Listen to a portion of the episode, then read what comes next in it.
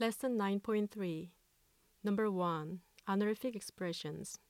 Korean is a language whose honorific patterns are highly systematic. Honorific forms appear in hierarchical address reference terms and titles, some commonly used nouns and verbs, the pronoun system, particles, and verb suffixes. Sentences in Korean can hardly be composed without knowledge of one's social relationships to the listener or referent in terms of age, social status, and kinship.